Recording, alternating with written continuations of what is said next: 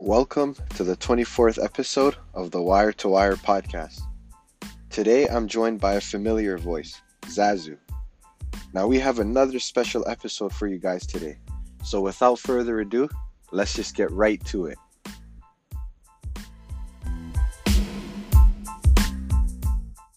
do? Yo, my guy Zazu, how you doing, bro? What's going on, buddy? I'm blessed. I'm blessed. What's new with you, man? Same fight, different round, man. You know how Sorry, it be, it be like that, man. It be like that. Uh, but can't complain though. Cannot complain. Word, I feel you. Uh, what about you? What's new with you? Not much, man. Just here with home, put the kids to bed, color the night. You feel me? That's Do this podcast with you. That's the life, bro. You ready to just uh, jump right to it? Let's jump right to it, man. Let's get it. Let's get it. I'm, I'm game. Yeah, so right now we're in July. So the season is supposed to start at the end of the month on July 30th. hmm But do you really believe that the NBA will come back? Apparently, yeah. Like it's set in stone, man. Sign till and deliver. Apparently. Okay, so why do you say that? Uh, they they uh the players um players agreement team and the I think it's called the CBA. Uh, Okay. they agreed with uh the commissioner and uh and team owners and signed an agreement, official agreement that it will play will resume on the 30th. I believe it's the 30th. Yeah. Yeah, so that's it, man. It's signed, sealed, and delivered. The only way I think play will not start is if, like, say, um, like superstars get coronavirus in the ball, like, it, it- then no play play won't start at all. But notice how like major superstars in in um in contending teams don't have coronavirus. Either they're doing a good job of quarantining themselves or They're not reporting something.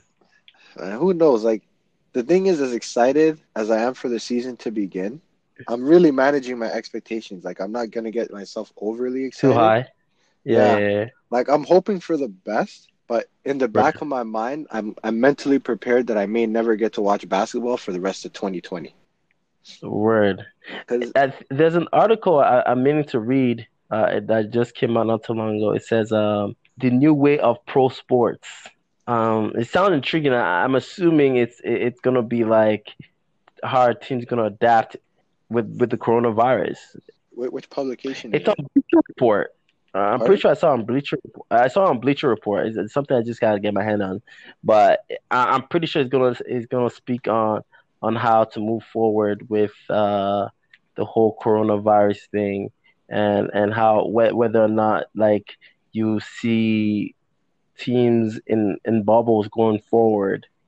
Like how is how is the NBA going to play next year? You think they're going to still continue to fly and, and and have it normally, or are they all going to be in a bubble if they don't find find a vaccine? Well, here's my thing with this virus, right? Yeah, It's a real thing. I'm not one of those like conspiracy guys that's going to say the virus doesn't exist. right. I think I think it's a real thing. I just I don't know if it's more so of a case of the media over exaggerating its effects and making it to be more worse than it really is. Right. because okay they're telling us this virus is so bad that we had to we had to lock ourselves inside our homes and everything had to shut down right Exactly. but then as soon as the protesting happened what happened to all the social distancing what happened to all the protocols that they put in place it's like it went out the window so Right. Right. Right. So that part kind of confused me but i think this is just one of those viruses like it's not going anywhere probably Mhm. i don't it's probably not going to go anywhere so it's one of those things Mm. we're just going to have to learn to live with right Right. So I don't know how effective it's going to be putting players in bubbles for a long period of time and telling them to play here. Like I don't see. I Like- I don't. That's what I'm saying. Like, what is pro sports gonna look like in the future? Like, you know what I'm saying? Like, if we don't find this vaccine anytime soon, what's the NBA gonna look like next year? Right? It was Yeah. easy for them to come up with a bubble idea, uh, because they already played like a third of the season. Well, what is it all going to look like now? Well, pro sports even exist. Who knows? This That's thing, crazy thing, man. It, cha- it changed a lot of industries, man. A lot. But the reason why I'm even a little bit skeptical about it coming back, ever since June 23rd, so that's been a little bit over a week. Right. There's already been 25 out of 351 players that tested positive. So right now that number is about seven, 7.1 percent to be exact, right? Mm-hmm. So if this season starts on July 30th, so that means that these 25 players, it's not clear. It's not clear whether or not they're actually going to be going to the bubble, but they're going to need time to recover, which might take time, right? Mm-hmm. And then they're going to have to rejoin their team. But then what happens if there is an outbreak that happened in the bubble? That's the thing, man. I feel like that's like I said. I've been saying that might be the only thing that will like suspend everything. You feel me? Yeah, because I think if there's an outbreak that happens, then he's just gonna have to, like the commissioner, he's gonna have to call off the season entirely. Uh, I definitely agree. And then and then how they press forward next year? How do you convince the players to come back next year, or going forward, until there's a vaccine found? Yeah, well, what I think is gonna happen personally, um, because they're due for a collective bargaining agreement, right? Yeah. So the owners for sure are going to want to opt out of this collective bargaining agreement. Like, there's no way. Oh, for sure. They're going to keep it in place. Sure. there's like, so my personal belief is if it keeps going the way that it's going, and they're not going to like they're not going to play at all. You, you you're not playing. You have no league. So there goes all your TV deals. There goes all the revenue that comes from like, you know, selling merchandise and tickets and all of that, right? Right. So player salaries are going to drop dramatically. Like they're not going to be getting money like they were getting in the past 8 years. Yeah. I think. I think I think those days are done. Crazy, man. If the league ever comes back, which like I said July 30th, we'll see what happens, right? Right. Like I I know on paper on paper it's meant to come back. I've seen pictures today of them installing like the uh, the team logo on the hardwood floor in Orlando. Mm-hmm. So they're getting things going, but if they can't, if they cannot get this thing to run smoothly, and it ends up, you know, an outbreak ends up happening, then I should we continue. We should we should speak.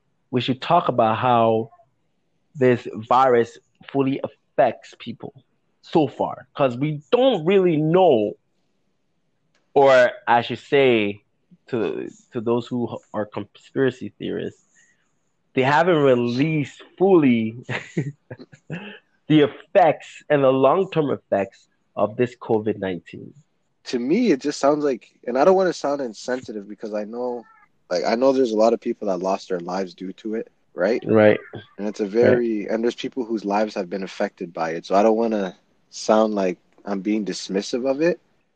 Yeah, and insensitive and insensitive, yeah. But from stuff that I've read, to be honest, it just sounds like it's the flu on steroids. Like it has like the recovery rate is in the high nine is in the high nineties. Right. So I still don't really fully understand what this thing exactly is. Like, does it only affect people that have pre-existing conditions? Does it? So is this something that? So those who affects like the elderly? Much, yeah, the elderly definitely over sixty. It's your chance of making it is so low and if you have a health condition, mm-hmm. your your chances are extremely lower, and that's that's that's why the recovery rate is high, because there's I want to say there if you look at the age range from 60 to 80, the rest are younger people who will definitely recover from it, right? And the crazy thing is, like, if we look at Rudy Gobert, he says he hasn't gotten back his sense of smell. And it's been three months since he had it. Who's to say that, like, you're not fatigued when you're playing basketball? I mean, and you had it. Mm-hmm. Who's to say you you won't lose sense of sight, or because there seems to be a lingering condition after you have COVID nineteen. That's that right there alone is a cause for concern. Yeah, well, I Right? mean, yeah, and it's interesting you brought up the Gobert because I read that article you're talking about that he still hasn't fully gotten back his uh his sense, right? His sense of taste. Yeah. So my, that's what I'm saying. So what was it? taste and smell. Taste and smell, right? Yeah. So Yeah. The taste just came back slowly. yeah. So my thing is okay. So you see, and this guy was one of the first to get it back in March, right? Yep. So for the players in the past, what do you want to say, 10 days that You- tested yeah. positive, are they going to be ready to go back for July 30th? And we don't know who these 25 players are. So we don't know if they're superstars. We don't know if they're just role players. We don't even know Mm-hmm. whether or not they actually plan on going to the bubble, right? Mm-hmm. But Mhm. assuming that they plan on going, because I was also reading uh, three players on the Pelicans tested positive. Mm-hmm. So if they actually end up going to Orlando, Wow. so if they actually end up going to Orlando, Right. Will they be ready to go in time? And if so, are they not risking then having an outbreak happen there? That's the thing, man. That that's the only thing. You don't know, Yeah, right? so, like, yeah, like that's why even though they're saying that the NBA is coming back and they said they put the pen to the paper, they have the plan in place, like you said, signed, sealed, and delivered. I'm mm, still I'm still skeptical until I see that first game on July 30th, that basketball touching the court. I'm in, in, in my mind, in my mind, I'm like, okay, this thing is not. There's no basketball for the rest of 2020 until I see that happen. So I'm- I'm, hoping for the best, but I'm expecting to not see basketball for the rest of 2020. Right, right, right. So you're just gonna wait for the first whistle and Yes. the tip off. Yes, Tell me, so but you are excited for that first whistle, first tip off. yes, Okay, there but I'm but but I'm not holding my breath for it though. That, that's that's the thing. I'm not I'm not gonna hold my breath, and I'm not gonna like get over. Like I'm not gonna count down the days or hold my breath. Like when it happens, it happens. Or Right, right, right, right, right. But until that time, I'm just operating under the belief that we probably won't see basketball for the rest of the year. Mm, I feel you. But Well, I, I, I, I do. f- Silver did, did uh, come out with a statement saying that it, they, it is a go ahead, pretty much, right? They, no matter what, it, how bad this virus gets, they are going to continue to try to get get the game going, bro. They want their money, man. Look what Fred VanVleet said. He's like, we, we know we shouldn't be playing. yeah, We know we shouldn't be playing, but you know, I know. we're playing anyways. Hold on, I want to share this in real time, okay? Because this is just something that came out about 20 minutes ago. This is from uh, Adrian uh, Wojnarowski. All So he, he just tweeted this. So after a positive test for the coronavirus in the Los Angeles Clippers traveling party headed to Orlando next Mhm. week, the organization closed its practice facility to players and staff as a precaution today. Mm. So You're gonna be seeing a lot of that. so that's what I'm saying. So and this per okay, so this says traveling parties. We don't know if it's a member of the team. It sounds like a staff member for the organization. Could be a trainer or something, right? But they're Right. supposed to go down to Orlando. But this is what I'm saying. If this stuff keeps popping up, I don't see how it's gonna come back. Uh, it's tricky, man. It's very tricky. It's a trick, bro. It's uh, I can see why you're definitely holding your breath there, buddy. and the thing with Adam Silver, the thing with him is he kind of set himself up as I'm I'm for the players, right? Right. But at the same time, you're a commissioner of a league, so this league is a business. You also have, um, I guess, a responsibility to the owners and the board of governors as well to make money. Mhm. So I think with him, right.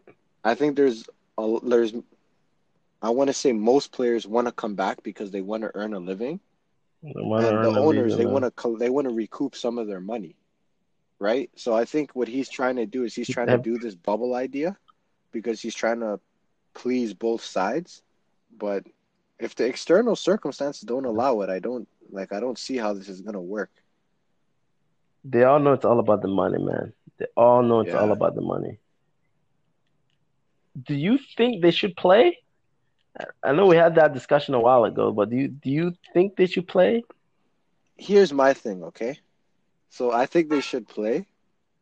Right. And I'm gonna I'm gonna explain why I think they should. And this is not really a case of a shut up and dribble. This is what I think it boils down to.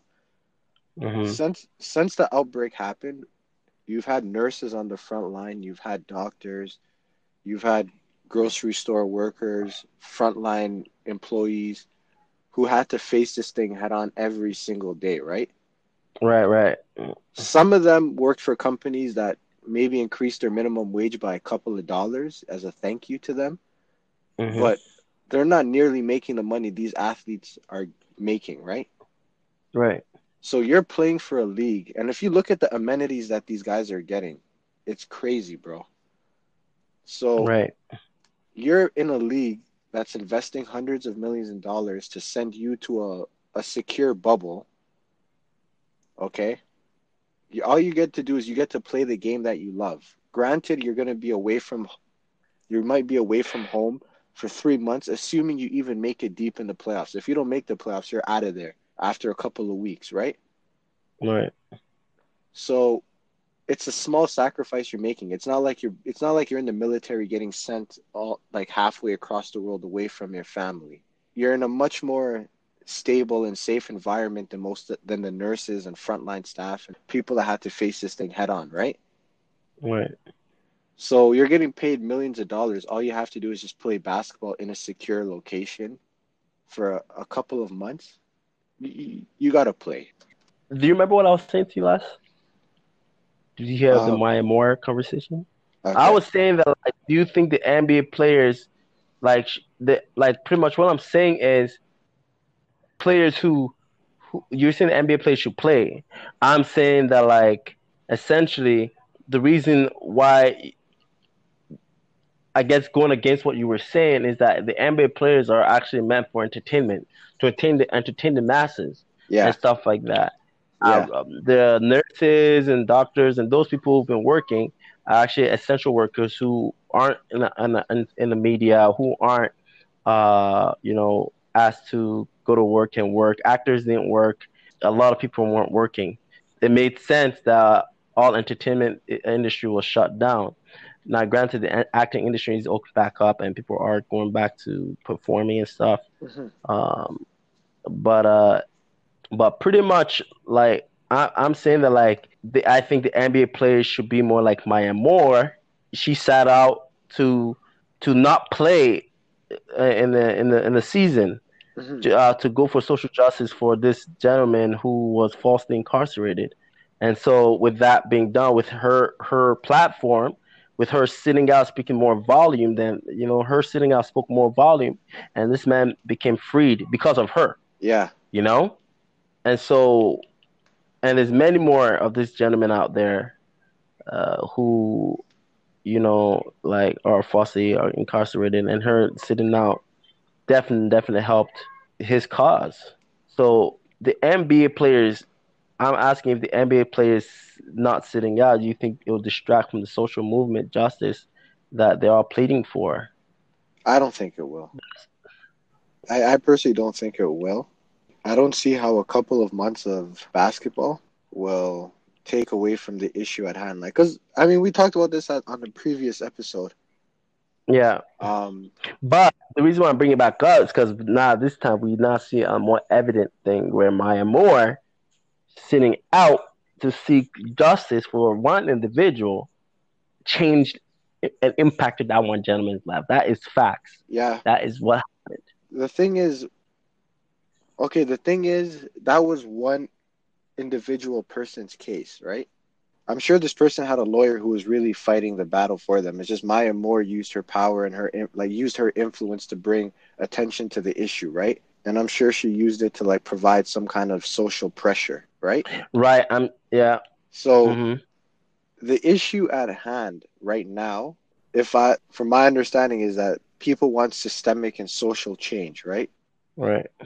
So that's going to take time. That's not something that's going to happen in the next 30 days. It's not going to happen in the next couple of months. It's not going to happen in the next 90 days. So I don't see how players not playing basketball is going to bring about that social change. Because, like I said before, there's times in the 90s during the whole Rodney King when there was the protests and the rioting and all that stuff was going on. Michael Jordan was at the peak of his career. When the Trayvon Martin thing happened, when the Michael Brown thing happened, the NBA was still going on during that time. And it's not like anyone Yeah. it's not like anyone said, Hey, you know what? Screw Trayvon Martin, I'd rather watch LeBron play. Like you can have two things going on at one time.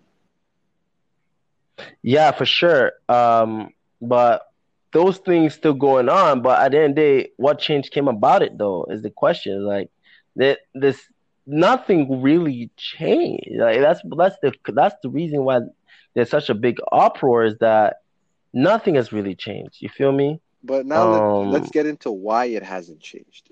I don't think it hasn't changed because of the entertainment industry. I think it hasn't changed because I don't think people have taken the proper measures and channels to do what it actually takes to make a real change. When the George Floyd happened, I want to say, what, May 25th? Right. So it's been over a month and people are still protesting. But what has come out of that protesting? What have you done after? And that's always been my point. Like, what is the end game here? People are still protesting. You feel me? Like They're protesting, but where is it leading to? Like, what is the end game here? Like, are you gonna? You can only protest for so long until it's time to actually, until it's time to actually do something tangible. You're Right. like you're protesting. Okay, great, but what comes next? Yeah, like I said, nothing's gonna change unless mind mindsets change. You feel me? Um, nothing's gonna change until mindset starts changing. Yeah, like, That's just the bottom line. and I'm I'm a firm believer in this. Like, people can say whatever they want. Like the last episode I did, I talked about that word sellout, right? How people just Yeah, yeah. how, how people just call anyone a sellout because they might say something that they don't necessarily agree with. So, I, I mean, no one has called me a sellout yet, but I imagine if I keep mentioning this at some point, eventually I will get called that. But I'm fine with that. The issue that we're Right. facing is a two is a two frontier battle. Yes, there's an external systemic battle that needs to be addressed. The racism, the police brutality, the economic and systemic inequalities that exist. All those things are real. They need to be addressed, right? But we also have to look internally as a community and see, okay, what can we do better or what could we do differently? There has to be a certain level of self awareness that you have to look internally and say, okay, what can we do to also become better? Right. The issues that are happening externally, yes, that needs to that needs to be addressed, right? But Mhm. you're not you're not going to protest your way to change at some point you're going to have to do something tangible you're going to need to have That's what I'm saying. Like, if the NBA players actually sit out, that is something tangible. You're hurting the the the owner's pocket. but you're hurting your own It's pockets not- too because you're not going to get paid Yeah, it's true. so it's true, but you, you can't have both, right? If you have both, then that's where you stand. Like, like I'm, like you know, what I'm saying, like you are gonna be hurting your pocket. You're don't- be hurting their. Po- yeah, go ahead. but why don't they do something like this right okay Kyrie Irving and I have a lot of respect for Kyrie Irving after he said that he wanted to start his own league to me that showed me where his mindset is at and I respect him so much for saying it I don't Right. think I don't think he should have came out in public with it because you know obviously he got attacked for it because no one likes Right. to, no one likes to see us owning shit. But I like that he put it out there. Right. But why don't these guys pull the resources together and start building a committee, a committee full of lawyers? You know, you want to have a team of lawyers, a team of researchers. You want to have people who are good with stats. You want to have people who do policy analysis, policy research. Like build a team of these people, right? You have 50 states. You can build an organization, go into different states and have different people that fill this thing. And then you can review the laws from top to bottom, do research, see what laws are specifically hurting your people, come up with alternative solutions, draft proposals, and then you take this to Congress or you take this to your representative, whoever, and then now you have something tangible to bring with you. This is the kind of stuff that I'm saying. This is the kind of stuff that I'm saying for people to do. And this is what I mentioned in the last episode. Stop looking to corporations. Stop looking to all these different external factions that are just doing all these gestures to make it seem like they care. But all they're really trying to do is they're just trying to brand themselves as who can outwoke the other company. That's not going to help. What I'm suggesting Right. what I'm suggesting is take tangible actions, do meaningful steps. Like you need to have pressure from above and pressure from below. So the protesting and all that stuff, that's pressure from below. That's gonna make noise and bring awareness, but it's not gonna be enough. You're gonna need to have a team of lawyers, researchers. All these people are gonna have to form a committee, and it's gonna have to be a, a nationwide committee Right. and they're going to have to really extensively research this and then they're going to have to present it to the representatives like their state representatives to congress and all that stuff that's where the real change is going to happen Yeah, yeah, and uh, in addition to that, I think like if they follow through Kyrie's plan, they can then all have the power to sit out and just follow up with building their own league. You feel me? yeah and but that will really hurt those guys' pocket.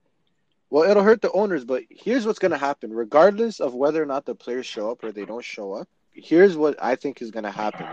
Those Right. owners are going to rip up that collective bargaining agreement that they have with the players union and they're going to and they're going to take all the leverage away from the players and say we're not selling out arenas anymore because Mhm. obviously of the situation that's going on. We don't know if we're ever going to go back into arenas. Television television ratings are down so the player the players have no leverage so you're going to lose out on income for this season and then you don't know what's going to happen next season so it's in your best interest to show up in Orlando, play, and make your money. You don't need an entire league to do all of this. You just need a few players who have some influence, who have some, who have some influence, who have some level of common sense and intelligence that can organize this. Right.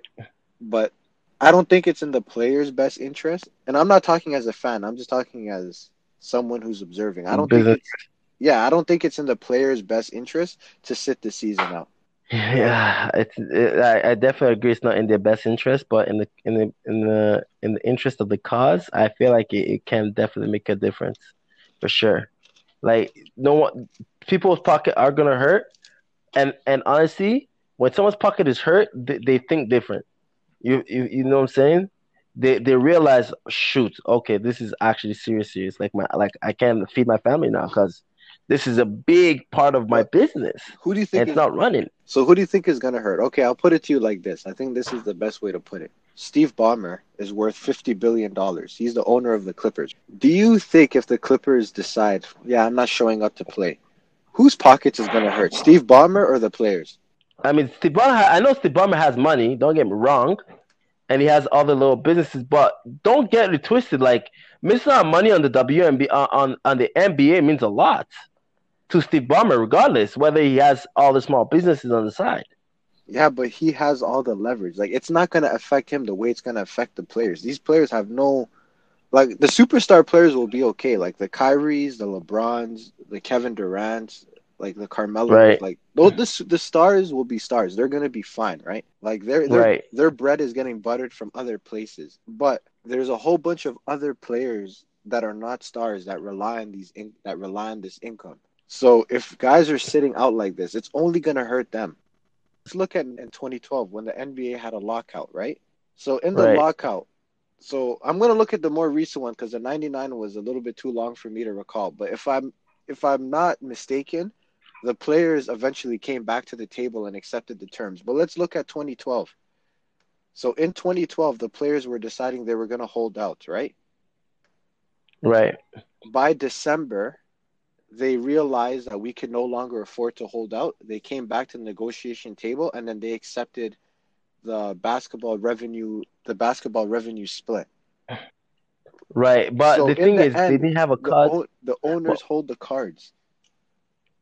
Uh, yes, i- yes, but I'm saying that like that i- the lockout wasn't because of you know a certain injustice or a cause. No, it wasn't. It was a lockout because of uh, uh, of of, of a disagreement, It was collective bargaining. right? Yeah. Yeah, but that if you have if you i- i- collective bargaining versus social in like something that's very very important to your heart Yeah. that that you can withstand that way more like right it, it the, the having a cause having a reason for for lock like you know or for not playing like Maya Moore will will will allow you to stay off longer if not forever because it means so much But here's my thing, okay? It's starting. Okay, it starts July 30th, right? And the finals is gonna end on October 12th. So what are we looking at? That's about what, almost two months. That's what a full two and a half months, Right. right? So you have two and a half months. You're telling me that two and a half months of basketball is gonna take away that two and a half months of basketball Nah, is gonna I- ruin I- I it's gonna ruin the cause because a lot of people are saying there's momentum there's momentum Uh, How much money? How much money do you think they've lost so far? Not not playing that the last few months. Well if they keep going at this rate and there's no basketball season they're gonna lose an additional 600 million dollars of income and the season the Mhm. league will lose about over a billion dollars so that's yes, that's madness. Okay. Now, ima- im- now I'm just saying that if they're gonna sit out, I think they plan on sitting out next year also, not just this year, but next year also, a whole year, until there's actual change, meaningful change. But so why aren't they doing? Okay, so even what I just suggested, right? It might sound weird, it might sound radical, but I don't hear anybody saying like I don't I don't hear. Okay, this brings me to a larger point that I want to get into, but I'm gonna make I'm gonna finish off this point that I'm saying here, and I want to have a larger discussion about why I'm saying what I'm saying. Okay, Right. Okay. what's happening right now is no one is talking about doing anything meaningful. People are just protesting and protesting and protesting. But what solutions are you bringing to the table? I'm not seeing any quantifiable data. I'm not seeing any leader, any expert saying, let's form a task force, let's form a committee, let's have like let's have a research committee. I'm not seeing any of that stuff. I'm just seeing celebrities and influencers and just your average Joe is just protesting, protesting with these signs, making noise, but nothing tangible is being done. And Right. so for me, it's like, what change? but- what change are you expecting? Like what? But, like what specifically do you want to change? like with all this protesting and stuff, the protesting itself is not gonna come make a change. You know what I'm saying? Then until those who are in power are willing to put a system in place where it, it discourages racism Mm-hmm. uh, and, and and discourages discourages hate. And I get that, bro, but you see, that's the thing. Like, that's too vague. Okay, like that's too Mhm. vague. Like, okay, you have a constitution, I- right? I, I think I think with the protesting, they need to be start demanding stuff. You're saying you can't just go protesting. We don't want this. We don't demand something. See- What like demand uh um like a, a, rule or something that needs to change. Not just street names. Demand uh, a specific policy to be pla- Okay. put in place. Thank you. You okay, know? so yeah, so now you're you're tying into my point. Okay, hold, I want you to hold on to that thought because it's making it's tying into the point that I'm trying to make here, right? So Right. I'll put it to you like this: there, okay, so there's a constitution that says everybody is equal, right?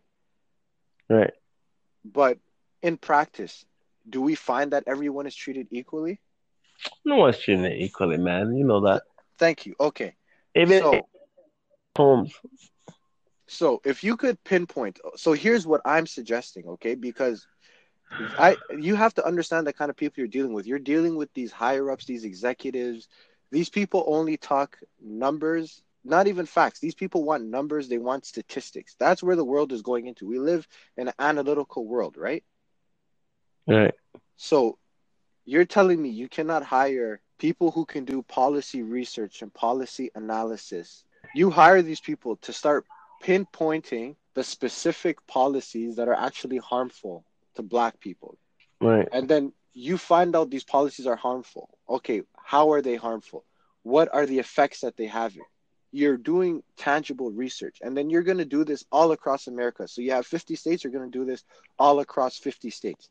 Now you can pinpoint the specific policies that are hurtful and how they're being hurtful. You have the numbers to back you up. Then in this committee that I was referring to, you also have lawyers now. So these lawyers, what they can do is they can take these tangible numbers and th- this data, right? And then they can Yeah. they, they can now find a way to present this to put this in legalese terms. So now you have something concrete that you can take to these people. So now you're coming at them with facts. You're telling them, here are the policies that have specifically done damage to our people for this period of time. Here's tangible proof that, that this is negatively affecting us, right? When you come to them on Mhm. that level, they cannot turn you away. They cannot deny you. The facts are right there in front of them. Now you have something tangible to hold them accountable to. But if you're just protesting and then you're just yelling, we want this, we want this, what is that So- going to do? Like I said, there's pressure from above, pressure from below. The people below, like you have a very specific purpose. It's like, okay, you know when you're playing a game of chess, Right. you have your pawns and then in the back you have the king, the queen, and all that stuff, right?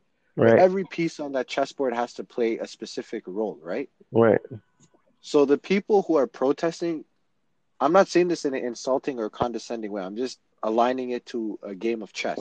They're the pawns of the game. They have a very specific purpose, right? Mm-hmm. They're, I guess, if we're talking in a corporation, because that's really all society is. It's one big corporation. They are the front line. They're the front line staff Right. right? But then you're gonna have the people in the back. You're gonna have your executive leadership, who are the ones that are gonna do all the background work to keep things going.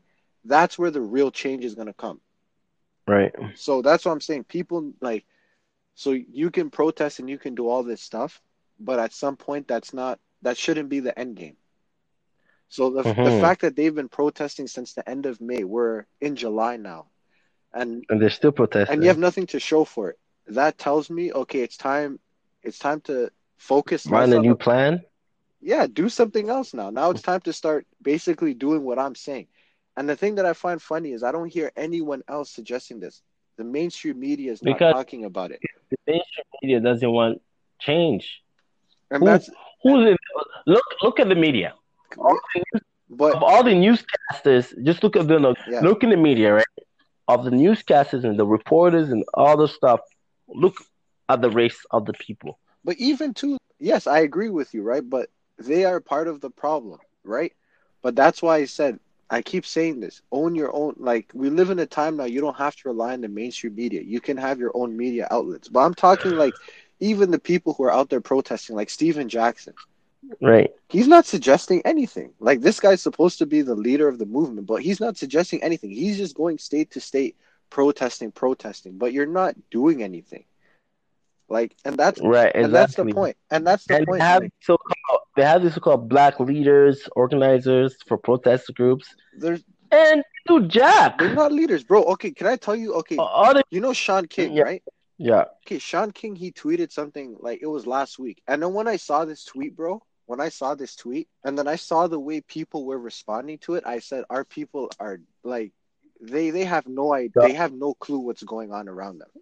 So Right. he was saying that they need to remove statues of Jesus because it re- he it represents him as white, and it upholds white uh. supremacy.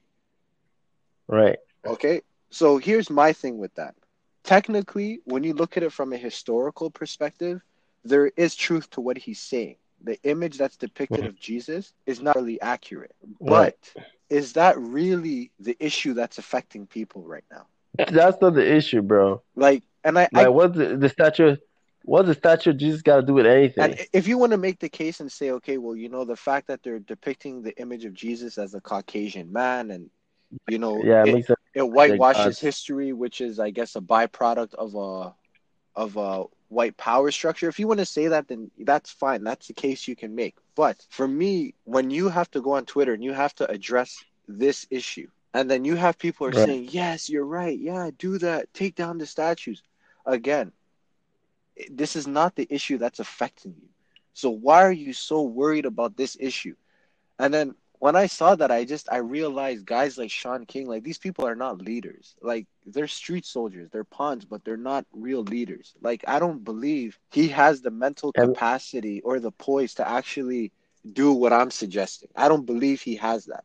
So I don't. Right, uh, you know what? I, I, I definitely again. I bet you everyone on the comment section is like, yeah, yeah, yeah, yeah, of yeah, Of course, yes, of course. Up, up in the like idiots. and you're not wrong but this is not the issue that needs like this is not the issue right now the the issue has nothing to do with that but the fact that you felt that it was so important that you had to tweet this and then people are Right. jumping on and agreeing with you. It tells me that this is where your head is at. Like you're so concerned about these things that you're not focusing on the bigger picture. So that disqualifies you from being a leader. Right. Definitely agree. And I get what I'm suggesting about forming a task force. I get I'm making it sound it's easier said than done, and I get I'm I'm simplifying it, but what I'm really doing is I'm just laying a foundation of how I think it should go.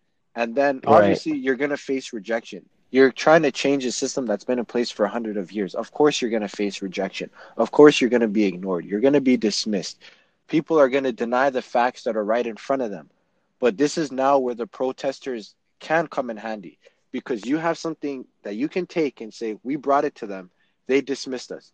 Now you protest harder, but you're protesting behind a cause. But if you're just Right. protesting for the sake of protesting, then you're inviting more tokenism, you're inviting more gestures, and you're just inviting these corporations to start creating marketing campaigns about who's more woke than who. It it's not gonna do nothing for you. Yeah, exactly. Definitely agree with that, man. Point well made, man. Yeah, so that's why I guess back to our conversation about the NBA. Just Mhm. let the season start. Let LeBron get his fourth ring, and then let's just move on. like, like I don't like enough. Oh man, LeBron's not getting his fourth ring, man. Sorry, bro. I don't think I I honestly feel wholeheartedly he's not gonna win the championship this year, even with AD, man. I I I- don't think so, bro. I don't understand. Why do you not think that? because there's there is no fan. Everyone's everyone's healthy. Okay, They they're losing some key players now. Um, they just lost Avery Bradley. yeah, they lost Avery Bradley, and I think um, uh, Dwight Howard might not play. No, Dwight Howard still. They said as of right now, Dwight Howard said he'll join the team. Okay, But but even, but uh, but you don't think the loss of Avery Bradley, Bradley to that important? on defense, is gonna hurt them. Mm-hmm. But I think they'll be just fine, bro. I think they have all the momentum, and then all with all the time off that Anthony Davis had to like recover from his injury, so he they don't need to load manage anybody. Like LeBron doesn't need to sit out, AD doesn't need to sit out. They have time think? to recover. But AD's always been injury prone. That's the issue. So yeah, so are the those guys on the Clippers. Paul George is I'm not worried about the Clippers. Paul George is always hurt, bro. I know who you're worried about. And I'm just I just want to tell you right now that they're not even in the conversation. Oh man, oh man, you, you're missing out, man. You're really missing out. The the best, the second best defensive rating in the NBA, bro. That's fine. You can't sleep on that, That's no fine. matter what. You know, I still say Celtics are better than them. I'm still gonna take the Sixers over them. Ah, I disagree, man. I absolutely, abs- did you didn't you just watch the interview of Tobias Harris that says that like their chemistry is just down the drain, essentially? that, that that's fine, but they'll Imagine going on, go. Imagine going. Like, this is recently. This is not just like last year. Just imagine going on uh, uh, on uh, national television and saying your team's chemistry is down down the drain. But You he think was- that's going to help but improve? he it? was probably coming from he was probably coming from an emotional like he was probably coming from an emotional perspective. Nah, he man. He was probably super- frustrated he after was super. He was super calm when he said it, bro. Like, and, and, and his demeanor was natural, bro. bro. You There was know, no. you know how these players are nowadays, man. You know how they're always in their feelings and they say like they say things like they say these little off the cuff remarks that are like passive aggressive, but in the end they'll be fine. Like look, Ben mm-hmm. Simmons is gonna come back, he's gonna be healthy. Joel Embiid will come back, he's gonna be healthy. You have two gonna come back that jumper. That's gonna do. He's gonna come. You act as if they're the only ones coming back healthy. But listen though, like they pushed they pushed the Raptors with a superstar to seven games last. Please, you know some of those games you- were hoax, man. So the Raptors don't have that guy anymore. So they don't have a superstar who can take over the game late in the fourth and can put the team on their back and do it and get it done for them. Pascal Siakam is not that guy. Again, I'm not relying just on Pascal Siakam, bro. I'm just relying on a collective bargain here as Yeah, a team. As a, as a Yeah, they can collectively come together and lose in the second round. I have no problem with that. Like, second round to wait, wait to who? In the second round to who? I'd have to look I- I'm at the done. seeding. I'd have to look at the seeding, but I don't see them going mm. past the second round. Wow, impressive. That would be a terrible season. No, it would be Terrible. great. It would be Terrible. great. It would be great for them, bro. By their standards, it would be a great. Absolutely not. Uh, by our stand, we are contenders by our standards. Come on, contenders. Milwaukee hasn't done anything to us ever, right? So I don't know why people keep saying, "How can you? How can you be the the one to beat when you ain't beating nothing in the playoff?" But my thing is though, No, no, just get that straight. Like, how can you, how can, you? how can, how can you be the one that's getting challenged when you ain't, So- you, you ain't beat nobody but you saw what ever? You ain't Milwaukee, you you saw what Milwaukee Huh? did to the Celtics. You saw what Milwaukee did to the Celtics last year. Okay, we ended the Celtics. Uh, we ended the Celtics. But here's the thing: last year, the only reason why the Raptors beat the Bucks last year is because Mm-hmm. they switched. They switched number two onto onto Giannis, right? And he took Giannis's game away from him. That's something only elite two way players can do.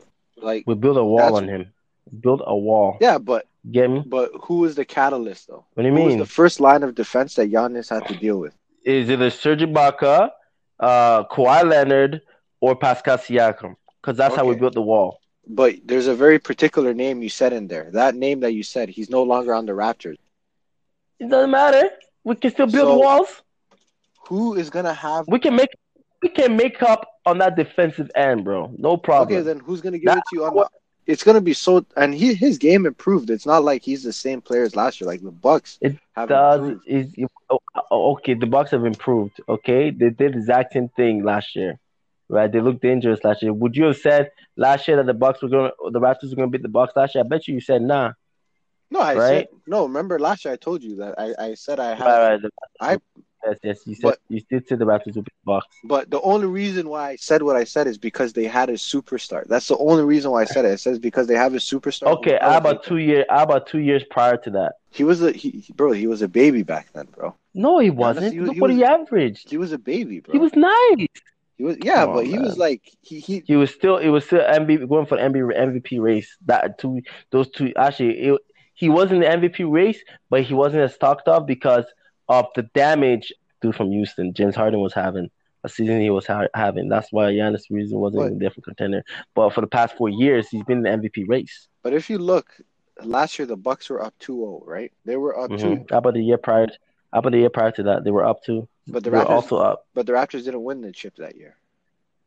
No matter if we didn't win the chip that We- year, we just we have know- to. You know, But we know what happened. Actually, we know what happened that year though. So I don't know if yeah, we got swept. Okay, so I We got swept. LeBron But- asteroid, but I'm talking LeBron about- asteroid made them extinct. I don't want to say sweat.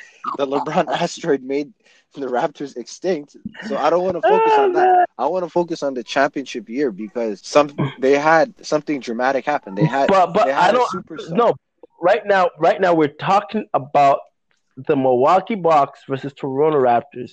The history that they've had with Toronto Raptors.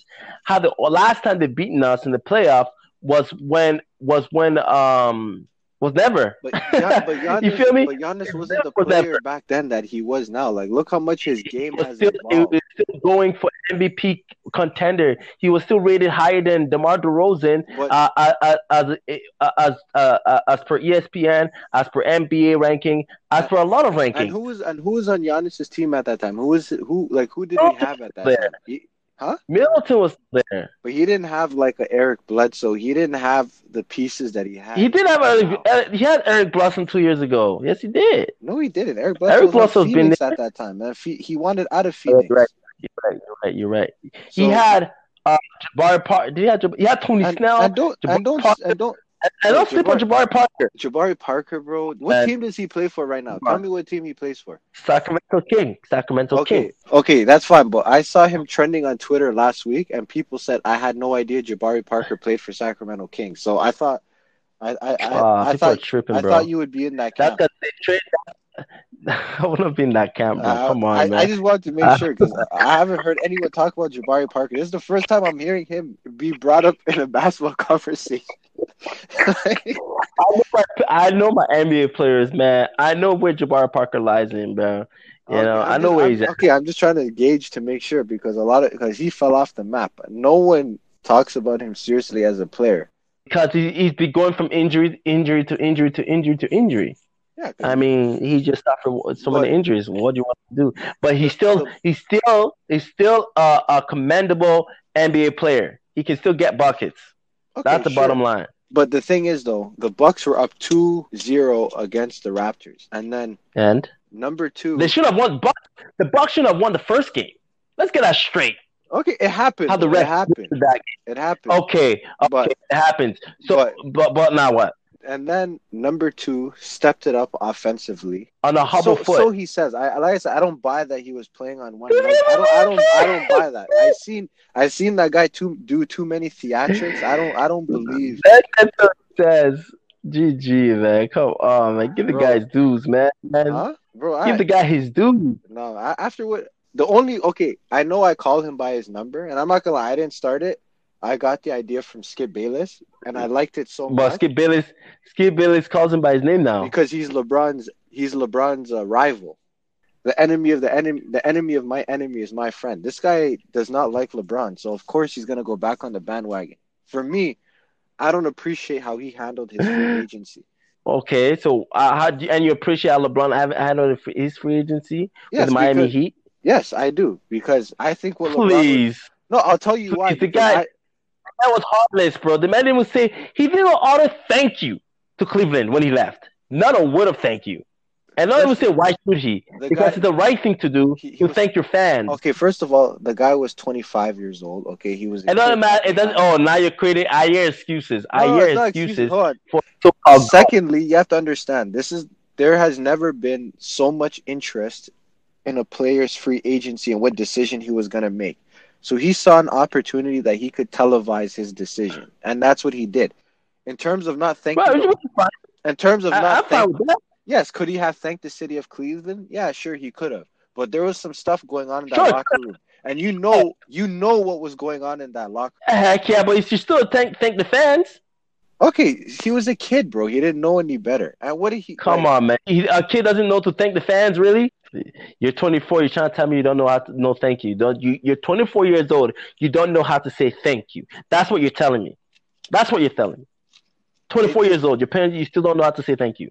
At Well, 24, It was the just say if first you were five time. years old, six the- years old. Oh, right. He's a baby, right? He was still a baby, an infant.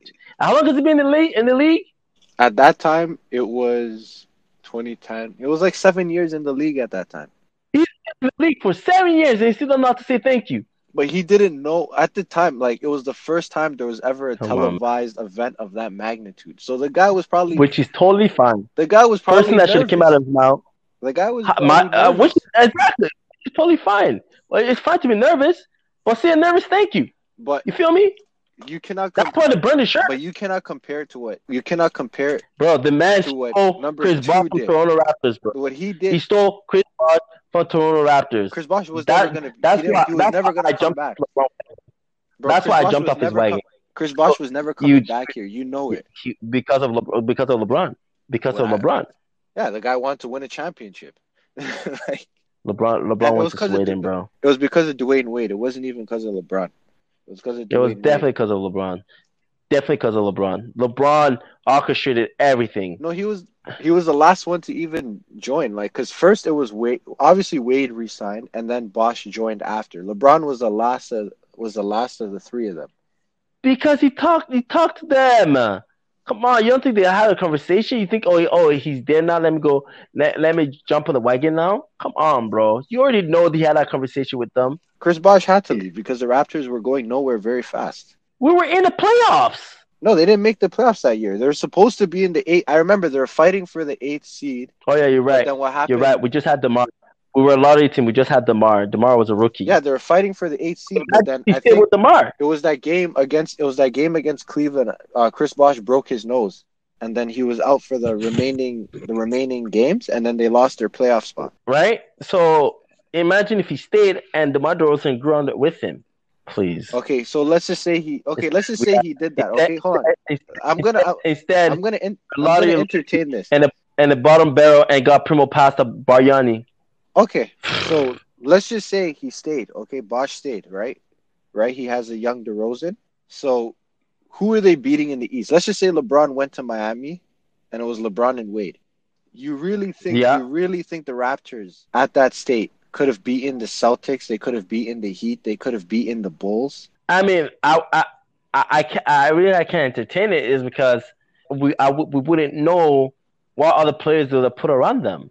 That's the only thing. Well, like the available players, like Matt, there's just so much factors. But I know who would have been contending for sure. Absolutely not. For sure. Come on, bro. Man, come on. They couldn't even make the eighth seed the year that Bosh, the year before Bosh's free agent. Bosh was injured. Yeah, but those play, yeah, because we had garbage. Look at the players we had. So though. they would have had those. Same have... They would have came back with those same players, and the Raptors didn't no, have no, good no, management. The Raptors didn't have good management or any pieces at the time. Who are you going to trade for? Ah, man. Bro, like I said, you're you're the you're a Raptors super fan, bro. You're the number one Raptors fan. So I I know that you're coming from an emotional place right now, bro. Nah, bro. I'm just saying. I'm not coming from emotional place. I'm just simply stating that like that if Chris Bosh stayed, our team would have been better. That's the but that there's no denying that. Okay, there's no denying that his, his talent, our team would have been better, and we, we would have had opportunities to, to you know okay. to continue to be better honestly, and eventually become a contender. If he had like if he had him, stayed, he would honestly just be doing the Raptors a favor because they weren't going to bring him to a championship because they never had they didn't have good management at that time. No, we didn't. We had Colangelo. He has no he had no idea what he was doing at that time.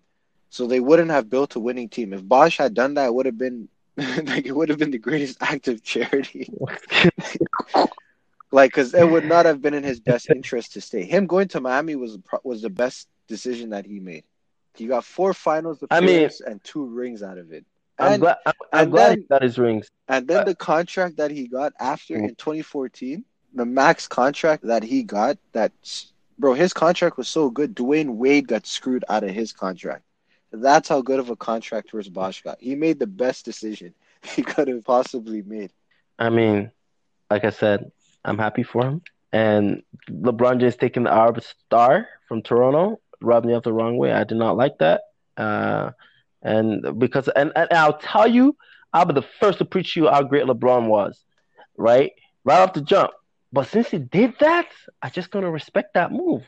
You know, there's just some moves in life as a man you can't respect, and that was one of it, bro. I just couldn't respect him taking a superstar from a team, especially the Toronto Raptors, and expecting forgiveness from that. I had to I had to jump off, bro. I had to absolutely yeah. jump off. Okay, this topic kind of ties into a question that someone actually had for me, so I want to kind of get it answered because Right. You see how you can't respect him or you can't forgive him for taking Bosh away from the Raptors? Yeah.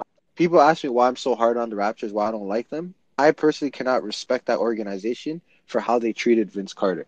Right, this right, right, seg- right. And this is a good segue to a listener question that I had, so I want us to answer this. And you know what? Good on you on that. Like, I'm not gonna ever like tell you, oh, oh, gotta let it go. It's business. I'm not saying that. They handled it poorly. They handled it poorly.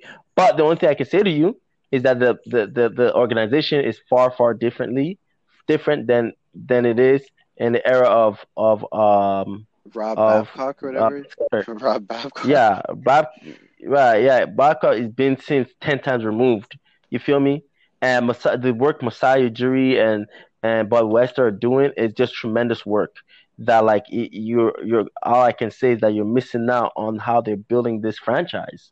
Like it's just well done uh, with respect, uh, with love, with dignity, with opportunity. Uh, they continue to give people opportunity after opportunity and showing and giving these kids chances to grow. Look how many look how many lottery picks they have on their roster, and tell me how many they have. One, and that is um, uh, Gasol. The rest are bottom feeders, undrafted, uh, second rounders, and, and, and that's what, what the, the, the team that they've they've built. Um, let's okay. Let let let's hold on to this because I want to get into this. Hold on, hold on, hold on. Before you continue, so with that being said, the reason the difference between that is that while the organization, eh, yes, is the organization, the president of, of, of the operation has since changed. While LeBron James is still the same man. You feel me? Right? That's the difference there. You sound like you work for the Raptors, like you're their PR person or something. I mean, I'm gonna I'm gonna get it. I'm gonna get into. I'm gonna get into this question. So, this person said, "Hey Yusuf, I really wanted to ask you this. Should Vince Carter mm-hmm. be the first jersey the Raptors retire, or should they wait until Lowry?" Lowry, what the frick? So, Lowry. So I guess this person is assuming that Kyle Lowry will have their jersey retired, which he probably, which he most likely will. I mean, most likely will, yes, but I think uh, DeMar DeRozan's jersey needs to be retired before Kyle Lowry's. I'm, I'm gonna say it right now because that guy's jersey is not retired before Kyle Lowry's, bro. It's gonna be a freaking like, uh, like it's gonna be a freaking riot. Okay, I totally Toronto. okay, I totally disagree with you. So let me tell you. I know you disagree. I know you disagree, but continue, Okay, so and I'll tell you why. And I'll tell you why. I okay, say I'm saying what I'm saying, but So- carry on. I want to. Uh, okay, so I personally think that Vince Carter should be the first player to get their jersey retired here. Right. He's the one that put the Toronto Raptors on the map. When people talk about I don't disagree. when, I don't disagree. when people talk about the greatest slam dunk competition, they always talk about that 2000 one. He did that in a Raptors Because it was uniform, amazing. right? Before the championship, Carter gave us the most exciting years in Toronto basketball. Like basketball would not be a thing in Toronto if it was not for Vince Carter. So Right. if we're talking so if we're talking impact and we're talking about on-court accomplishments i would say give it i would say vince carter has to be the first the second person has to be number two Let's get to the second it person. has to be him because he's the one he is the sole reason why the why the raptors have that championship banner hanging there that and kevin durant's achilles Right. and Klay Thompson's knee he capitalized on those things he's the one that led this team to their first championship if it was not for him, that championship would not be there. And then after that, if you want to say DeMar DeRozan or Kyle Lowry, it can it can be a toss up between those two. it's not a toss up between Kyle Lowry and DeRozan. and the reason why I'm saying it's not a toss up between Kyle Lowry and DeRozan is because the DeRozan is Mr. Toronto. He he was here before Kyle Lowry. He was drafted here. Okay? And without him, number two will not be here. You feel me? You, you understand? He that? was a good bargaining was the chip. reason- He was a bargaining chip. Yeah.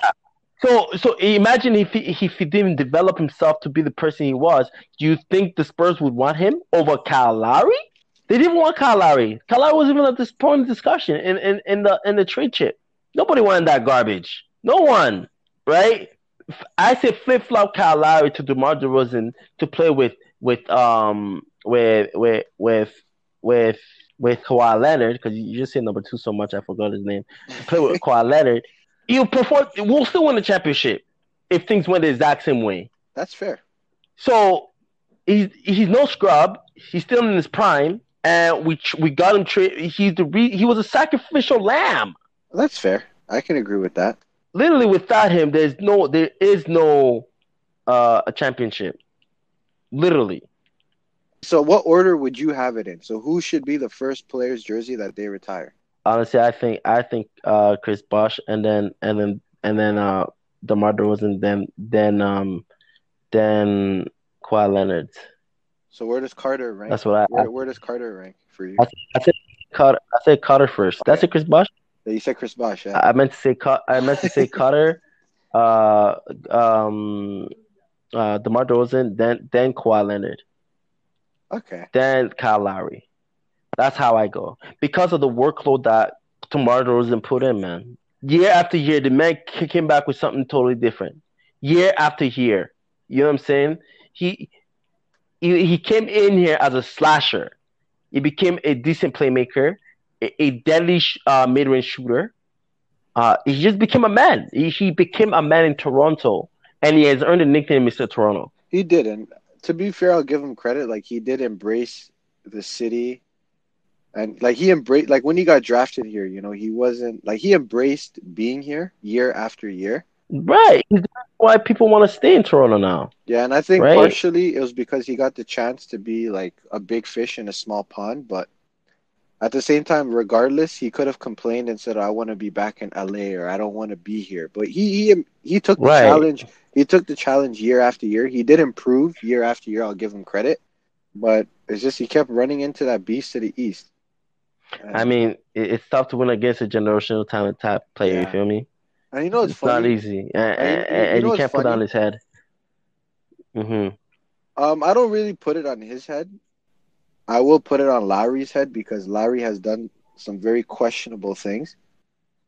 Questionable. Yeah, like there's just something. Questionable. There's some things you never forget, bro. Like I remember very vividly. It was the 2016 NBA playoffs, and then th- these guys were getting dusted, and then Kyle Lowry literally walked off the court in the middle of a game to go to the locker room because he had to decompress. I, I can't respect that, bro. Right. I was gonna say this about um about LeBron because when he Right. was in the East and he was dominating the East, Mm-hmm. the East is weak. Okay, so Mhm. now he goes out west, and now people are saying, Mhm. "Oh, this is the weakest. This is the weakest that the Western Conference has ever been." So people are just gonna keep moving the goalpost to discredit what he does. No, I mean, I mean, if you really do look at it, the West has been the West. The, in the beginning of this season, like the Eastern team had way more wins shared than the Western team. Stop that. They did. Like, if you really go look at it, like, like a lot of the West team had losing records. Even in, it, it, even in, uh, in, in playoff seedings, they had losing records. Like, if you really go back to like mid-season, a lot of the Western team had losing records, and they were all in the playoffs. And that you you cannot lie is an anomaly for the Western Conference because they are usually all with high win percentage uh, record. Usually, So it's like you. you can't you can't So deny it's that. like you said to me. I'm not saying I'm not saying I'm not saying that that uh, that the Western Conference is weak. I'm just saying the reason why people were are saying that the Western Conference is weak is because they have losing records. Whereby the year prior or the years or centuries prior, they never had losing records. And and these are players in the in the um, NBA final. Uh, it, it, these are Western Conference teams. Mhm. That's the only reason why uh, people are seeing what they are seeing. Yeah, I just think for him, like no matter what he does, he's the goalpost is gonna keep being moved. You know, I, I'll never move the goalpost for LeBron. I'll give him his credit where his credit is due. He's only won three championships, uh, and and that's good for him. But I don't see him winning a fourth, unfortunately, just because of of how talented uh, and and and balanced every team has been so far. hmm Right? Everyone only has two two All Stars. Yeah, if I if there was like a if there was like a, a team with three all stars and that was a LeBron James team, I'm like, okay, you know, yeah, this this the balance is on his hand, but like it's him and he's not the LeBron James that he used to be. I I, I don't think because he's he's he's on the other side of of thirty.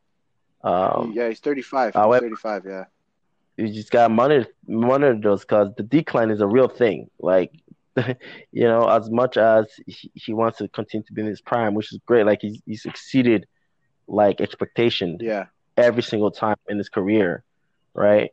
And so, as much as we want to continue to see his greatness, eventually it's gonna go away. Eventually, I'm not saying this year or next year, or but all I do know is it's eventually eventually it's gonna go At away. At some point, it's only natural. Yeah. I think if there's any, if there's any athlete, and he he has lost he's lost some of his uh, athleticism, and you can't deny that.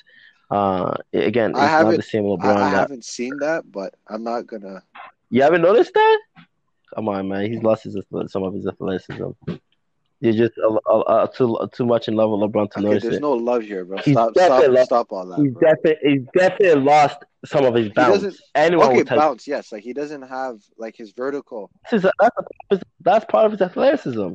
Bounce. but he's still fast as hell. Like he can still beat anybody off the dribble. Yeah, again, again, no one's denying that, but like when he gets up, you know, Yeah, he verti- requires His that. vertical is not as high. I'm just objective when it comes to him. Like I just call it how I see it. Yeah. There's no being. He's great. He's great. Yeah, there's no being a fan or love. I, I don't. I don't agree with that. No, no, no. You're you're you're a fan, bro. You're a LeBron James fan. What do you call what What do you call somebody who wants to see a, a, a specific player do well? Uh, it's just you know what? It's just appreciating greatness. A fan? It's just honestly, I'm just appreciating. I'm just appreciating the greatness because we're watching. I would say we're watching the greatest basketball player in history. But you know, when his career is done, we we, we could look back. Absolutely would decline. We'll, I absolutely would would, would deject that. we'll leave it at that, bro. All righty then. All right, Zaz, it's a pleasure as always, bro. Always a fun time, man. Always a fun time, man. All right, Zazu, thank you, bro. always, always a pleasure being a, a, a Volt Media publication and publication. My bad. Uh, shout out to Yusuf for always uh, bringing me in here. Love being in here. Shout out to his fans. You guys are great. Any questions sent to my guy. He, you know, he always attack attack your questions with great purpose, dedication, and respect. Uh, again, Always. y'all are the best, man. Keep keep up keep up keep up the uh the good work, y'all. Thank you, bro. Yeah, thank you.